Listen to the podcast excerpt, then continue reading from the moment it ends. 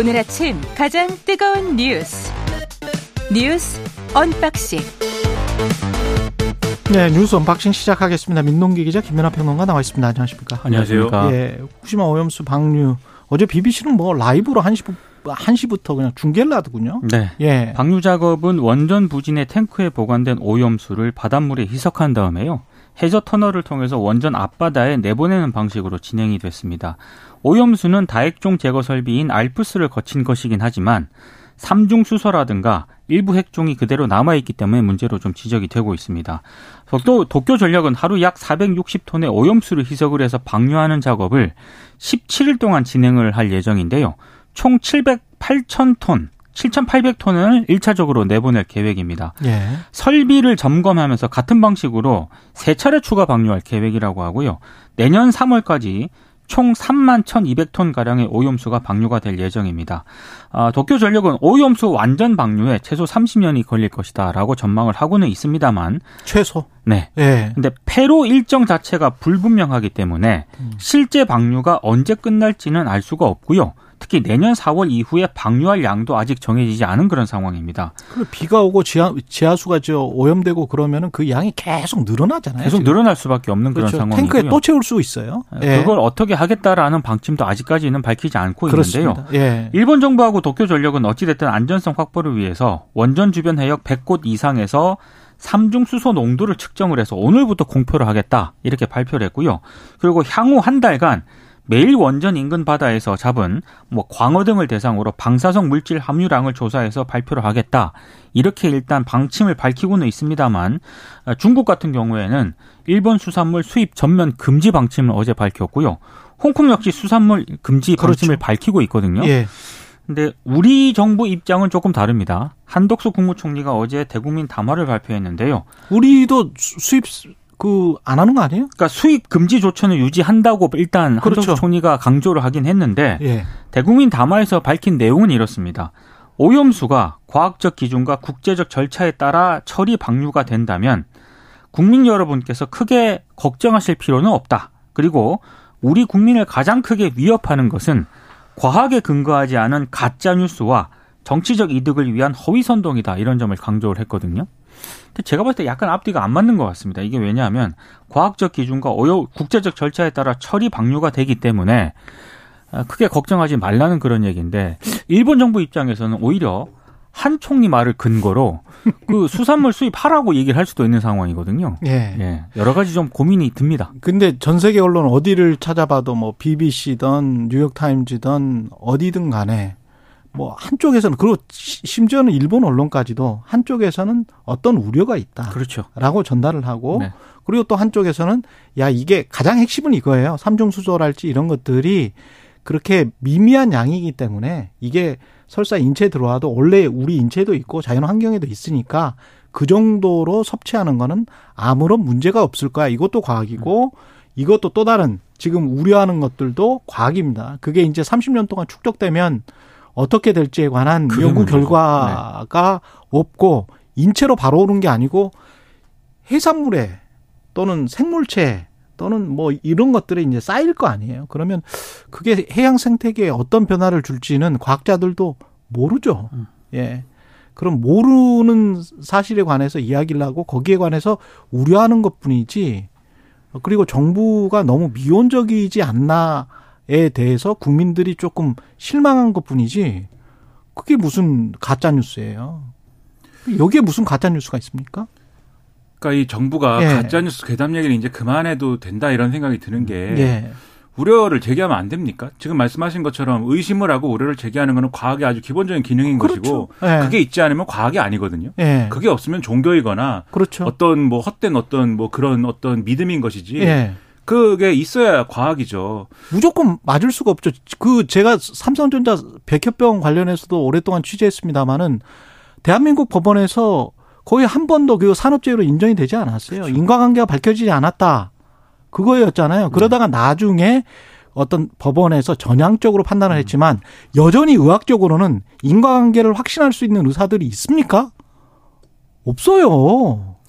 그래서 이제 그런 예. 것들까지도 포함해가지고 생각해야 되는 게 과학적 사고이기 때문에 예. 이 괴담이다 과학이다 이렇게 설명할 문제가 아니라 정부 입장에서 정부가 할 수 있는 최선을 다해서 이 문제의 안전성을 계속 얘기를 하면 됩니다. 그리고 그것을 믿어달라고 국민들을 설득을 해야 되는 정치적 문제가 남은 것이지 이제 와서 뭐 방류를 막을 수가 없는 거잖아요. 일본이 하겠다는데 그런 점을 종합을 해보면 계속 뭐 괴담 뭐 이런 얘기 하는 거 그런 거에서는 다른 정치적 의도가 있는 게 아니냐라는 생각까지 하게 만들기 때문에 이제는 그런 얘기는 그만해도 되지 않을까 하고요.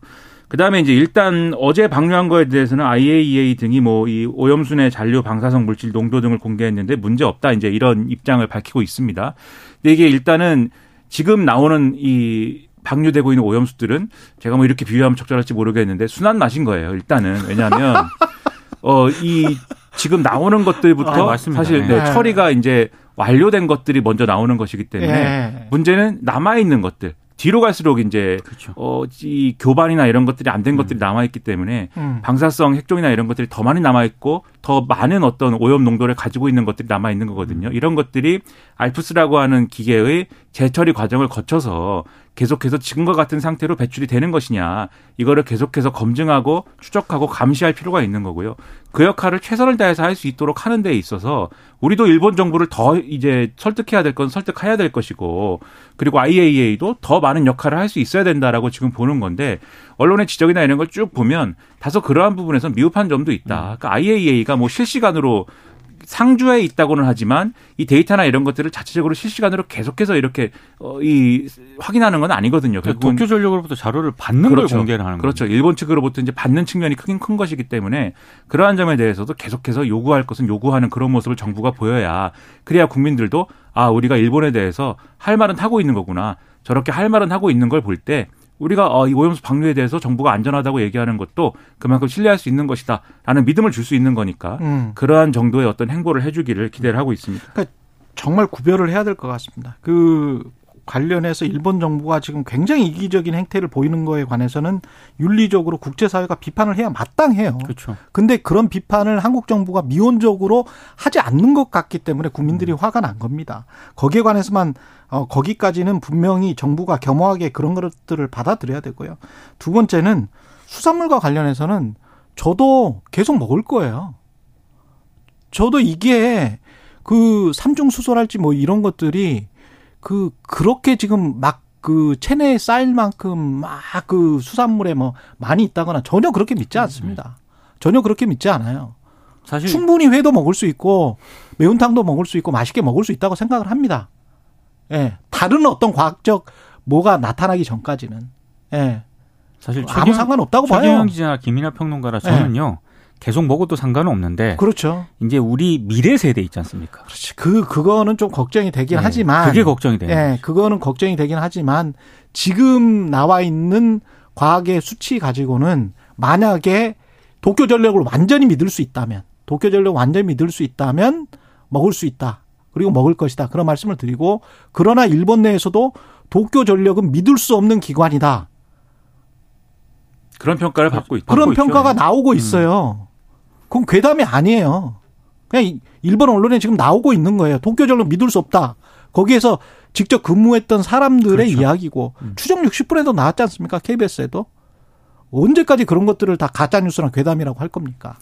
이제 수산물과 관련돼서는 지금 말씀하신 것처럼 당장 피해가 있다거나 이런 상황이 전혀 아닙니다. 말씀하신 것처럼 그리고 검역을 따로 하고 이 방사성 핵종이나 이런 것들에 대한 방사능 측정이나 이런 것들을 계속 검역을 하고 있는 것이고 심지어는 이제 소비자들의 불안이 높다 보니까 마트나 이런 데서 자체적으로 뭐 이렇게 이 그 개수기를 갖다 들어 들이대고 뭐 이런 그렇죠. 것까지 하는데 네. 다소 이제 좀 보여주기 식일 수 있겠지만 그런 것까지 진행되고 있기 때문에 수산물에 대해서는 지금 상태에서는 다소 안심하셔도 되는 것이다. 저도 그렇게 생각을 하고 말씀하신 대로 미래의 일이라는 거는 미래의 일이라는 거는 우리가 아 우리도 모른 채 어떤 수산물을 섭취하게 됐다. 이 방사성 방사능 수산물을 섭취하게 됐다. 이거라기보다는 이 조처로 인해서 해양 생태계가 변화했고 변화하는 과정에서 그 변화하는 과정에서 우리가 예상치 못한 다른 위협을 만날 수도 있는 것이다라는 것에 대한 우려이기 때문에 지금 당장 수산물을 이제 나는 먹지 않겠다라든지 이런 생각을 하실 필요는 없을 것이다 이렇게 말씀드립니다. 그리고 총리를 비롯해서 대통령실도 그렇고 자꾸 가짜 뉴스다 괴담이다 집권 여당까지 계속 그렇게 하면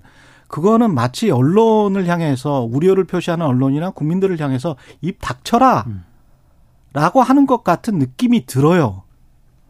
가짜 뉴스나 괴담이라고 자꾸 자기 검열을 하게 만듭니다. 자유롭게 언론들이 문제 제기를 하고 질문을 할 수 있는 환경을 조성해 주는 것도 자유주의 국가, 자유민주주의 국가의 정부의 책임입니다. 그렇죠. 예. 입 닥쳐라는 표현보다는 입 다물라 정도로 순화해서 다시 말씀드리겠습니다. 그리고 당연히 아까 제가 저 모두의 BBC도 말씀드렸지만 당연히 우리 KBS도 공영방송이기 때문에 라이브로 중계했다는 점 말씀드리고요. 예, 한국은행이 기준금리를 5연속 동결했습니다. 다섯 차례 연속 예. 동결했습니다. 예. 일단 어 3.5%인 현행 기준금리를 그대로 유지를 했는데요. 예. 다시 증가하고 있는 가계부채 문제와 같은 금리 인상 요인이 생기긴 했습니다만 대내외 경제 여건의 불확실성이 크다. 아마 이런 점을 좀 감안을 한 것 같습니다. 이창용 한국은행 총재가 어제 기자간담회에서 뭐라고 얘기를 했냐면은요. 일단 기준금리 동결 결정은 금통위원 전원 일치였다. 이런 점을 강조를 하면서 당분간 최종금리를 3.75%까지 가능성을 열어둬야 한다는 의견을 냈다. 이렇게 얘기를 했습니다. 예. 그러니까 이번에 동결은 했지만 추가 금리 가능성도 있다. 이런 이제 여- 여지를 좀 열어둔 건데요. 어, 언론들의 분석을 보니까 첫 번째 이유로는 미 연준 때문입니다. 미 연준이 음. 이제 9월 FOMC 회의를 열지 않습니까?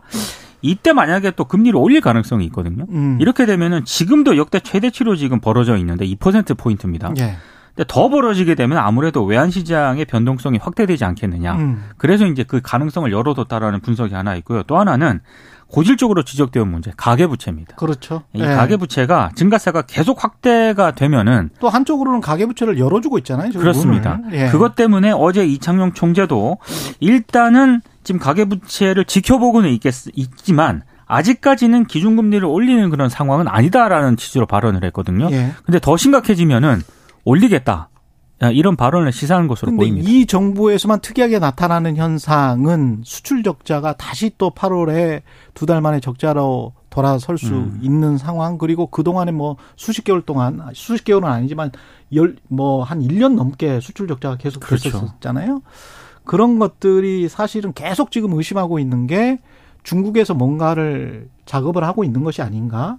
구조적으로 우리가 조금 중국과 경쟁해서 밀리는 측면도 있지만 중국이 뭔가 중간재를 한국 거를 뭔가 대체를 하고 있는 거 아닌가. 그리고 미중 갈등 속에서 한국이 중국에서 급격히 줄어들고 미국에서 급속하게 늘어야 되는데 그 양만큼 사실은 전혀 못 해주고 있고 미국의 수출 비중이 늘어나는 나라들은 베트남이랄지 태국이랄지 동남아시아 동남아시아 국가들이 쪽. 국가들이 확 늘어 나 있거든요.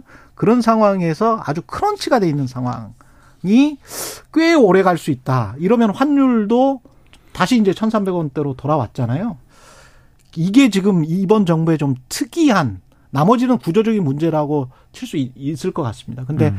이거를 가속화시키는 것 아닌가 에 관한 우려 그리고 중국과의 관계를 빨리 풀어야 되겠다라는 생각 그거를 정부가 좀 해야 될 것 같아요. 예. 그- 그렇지 않아도 지금 소위 말하는 중국의 reopening 효과가 이제 그렇죠. 없, 없는 걸 넘어서서 오히려 그렇죠. 지금 뭐 망하게 생겼다 이 얘기를 뭐 꺼내고 있는데 부동산 이 회사들이 뭐 망, 망한다 내일 망한다 하면서 그런 상황에다가 사실 또 앞서 말씀하신 연준의 경우에는 연준하고 시장 참여자들하고 정부하고 이 기대하는 거하고 지금 생각하는 게 차이가 계속 있는 것 같아요. 아무래도. 그러니까 제가 뭐 계속 이뭐 비전문가지만 어쨌든 뉴스를 봐야 되니까 계속 이제 보는 사람 입장에서는 뉴스가 나오는 걸 보면은 연준 차원에서는 계속 이게 쉽게 어떤 금리 인하나 이렇게 이 지금 금리 인상 사이클을 당연히 이제 이, 이 지금 이제 동결 비슷하게 이제 묶어놓으려고 하는 그런 시점이지만 이 사이클 자체를 금리 인하를 금리 인하로 다시 이제 이 움직이는 상황으로 갔을 경우에는 오히려 이건 다시 금리 인상해야 될 상황에 부딪힐 수 있다라는 우려를 가지고 있어서 쉽게 이제 전환하지는 않을 것이다라고들 얘기를 하는 것 같고 근데 시장 참여자들도 그렇고 우리 국내 일각의 이제 경기도 그렇고 금리 인하가 이루어질 수도 있다 이런 기대가 일부 있기도 하고 이런 상황처럼 보이거든요. 그래서 이창용 총재가 그래서 이제 어 대출 얘기한 거라는 측면이 있는 거잖아요. 그러니까 빚내서 집산 청년들의 경우에 지금 금리가 인하될 것을 예상해 가지고 빚지고 집을 샀다면 그렇게 해서는 어려울 것이다라고 얘기하는 걸 볼 때 금리의 측면에서 보면은 아무래도 그러면 앞으로 이 경제의 문제에 있어서 경기의 문제에 있어서는 다소간의 어려움이 장기화될 수도 있다 이런 생각이 하나가 들고 그러면 이것을 이제 상회할 정도의 어떤 동력이 있어야 되는데 지금 최영현 기자님 말씀하신 것 반영해 보면은 그럴 어떤 이 모멘텀이라는 걸 찾기 어, 찾기가 어려운 상황이 또 장기화될 수 있는 거잖아요. 그러면 상당히 앞으로도 곤란해지는 상황들이 이어질 수가 있는 것이기 때문에 이에 대한 대비와 대책이 필요한 거 아닌가 이런 생각이 좀 듭니다. 자, 이런 경제 상황이 나왔을 때 모든 보수 정부와 기자 들, 언론이 뭐라고 했습니까? 뼈를 깎는 구조조정. 잠시만 참자. 그러나 금리는 인상할 수밖에 없다. 음. 패턴을 한번 보십시오. 지난 수십 년 동안. 항상 그렇게 이야기를 해왔습니다. 근데 그런 말이 나옵니까? 이창용 총재도 말은 저렇게 하지만 실제 행동은 안 하잖아요. 안 하고 있죠. 그러면 정부와 보조를 맞춘다는 이야기잖아요. 음. 가계대출은 계속 늘어나잖아요. 근데 한국은행 금리를 안 올려요. 말만 해요. 행동을 하지 않습니다. 그럼 계속 인플레이션 방치해요. 음. 그로물가 4%예요. 1월부터 7월까지. 이번에 뭘 그렇죠. 어떤 액션을 하는 거죠? 이창용 총재 같은 경우에 직접적으로 그 부분을 거론한 게 그러니까는 이 정부가 지난번에 이제 아무래도 집값이 떨어진다라는 어떤 우려 속에서 연착륙을 해야 되겠다라는 차원에서 대출을 더 많이 열어주고 또 심지어 이제 전세의 경우에는 집주인한테 대출 더 열어주고 이런 일련의 이제 과정이 있었지 않습니까? 그렇죠. 이것을 그만하라고 지금 얘기를 했거든요. 근데 지금 말씀하신 것처럼 한국은행이 예를 들면 그런 상황이라면 또 해야 될 바가 있을 것인데 음. 한국은행이 해야 될 바는 어, 미진하다. 이렇게 평가를 할 수 있다면 정부에 그런 얘기 하는 것은 그러면 사실 또 일종의 책임을 돌리는 수건 돌리기처럼 도- 돌리는 뭐 그럼요. 그런 상황 아니냐. 예. 이렇게도 볼 수 있다. 이런 얘기여서 그런 걱정이 많이 되죠. 예, 뭘 하든지. 그러면 그렇죠. 정말 구조조정할 거는 하든지. 근데 계속 폭탄 돌리기 하고 이상한 PF 기금 관련해서 만들고 사실은 기관들 팔 비틀어 가지고 기금 만들어서 민관이 네. 합동해 가지고 그래 가지고 중소 뭐 증권사든 뭐 어디든 살려내는 게 뭐 대형 뭐 그 증권사랄지 이런 쪽에서는 좋겠습니까? 이게 자유주의 시장 경제라고 생각을 하겠어요? 그러니까 발언을 보면 문제가 상당히 있다는 발언인데 예. 액션이 없습니다. 액션은 없어요. 액션은 전혀 없습니다. 예, 지금까지 예, 뉴스 unboxing 민동기 기자 김민하 평론가였습니다. 고맙습니다. 고맙습니다. 고맙습니다. KBS 일라디오 최경영의 최강 시사 듣고 계신 지금 시각 7시 40분입니다.